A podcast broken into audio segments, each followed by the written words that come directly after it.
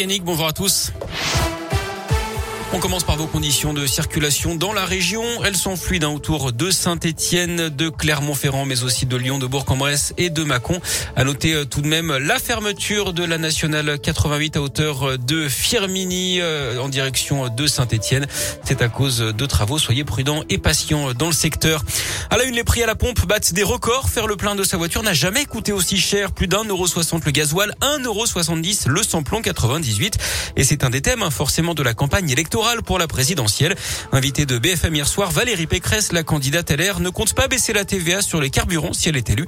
Elle préfère augmenter les salaires plus 10% pour ceux qui gagnent moins de 3000 euros par mois et propose de convertir les RTT en salaire sans charge patronale. Le grand oral d'Emmanuel Macron, le chef de l'État qui doit s'exprimer ce matin à Strasbourg devant les parlementaires européens. Un discours pour dessiner les contours de la présidence française de l'Union européenne.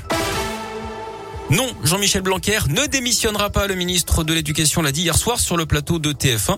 Il a quand même dit qu'il comprenait la colère des enseignants et reconnu une erreur dans le choix de la destination de ses vacances. Il était parti à Ibiza, au lieu de la fête en Europe.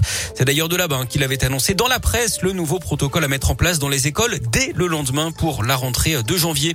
Sur le front de l'épidémie, on a battu un nouveau record hier en France. Plus de 460 000 nouveaux cas ces dernières 24 heures.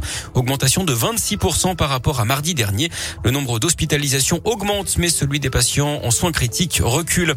Dans la région, ce drame sur la 89 hier soir, un automobiliste d'une quarantaine d'années a perdu le contrôle de sa voiture dans le tunnel de Violet dans la Loire en direction de Clermont vers 18h. Son véhicule a pris feu, la victime n'a pas survécu. Le tunnel lui a été fermé dans les deux sens, ce qui a provoqué d'énormes bouchons. La circulation a finalement été rétablie vers 22h20 après donc 4 heures d'interruption. Il a évoqué des trous de mémoire sans convaincre le tribunal. Un jeune habitant de l'Inde de 28 ans comparaissait pour des faits de violence conjugale. Dans la nuit de vendredi à samedi dernier, sous l'emprise de produits stupéfiants, il avait frappé et menacé sa compagne avec un couteau. Placé en garde à vue puis hospitalisé, il avait réussi à s'échapper du centre hospitalier avant d'être de nouveau arrêté.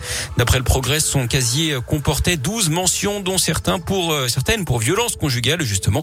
Le tribunal l'a donc condamné à un an et demi de prison ferme. Du sport du basket et une victoire, enfin, pour la Gielbourg. En Coupe d'Europe, les Bressans sont allés battre Venise 81-78. Hier soir, c'est leur troisième victoire dans la compétition. Du coup, ils quittent la dernière place et sont désormais avant-dernier de leur poule. En foot, on joue ce soir la 19e journée de Ligue 1, match en retard. Clermont reçoit Strasbourg à 19h. Et puis en tennis, l'Open d'Australie, le, deuxième tour en ce moment. Fin de l'aventure pour Corentin Moutet et pour Harmonitan. Manarino est bien parti. Il mène 2-7-0 contre le Polonais Urkacz, tête de série numéro 10. Benjamin Bonzi, lui, est mené une manche à rien face au russe Karen Kachanov. Et puis on suivra également dans la matinée la performance de Gaël Monfils opposé au Kazakh Alexander Bublik. Il a été bon,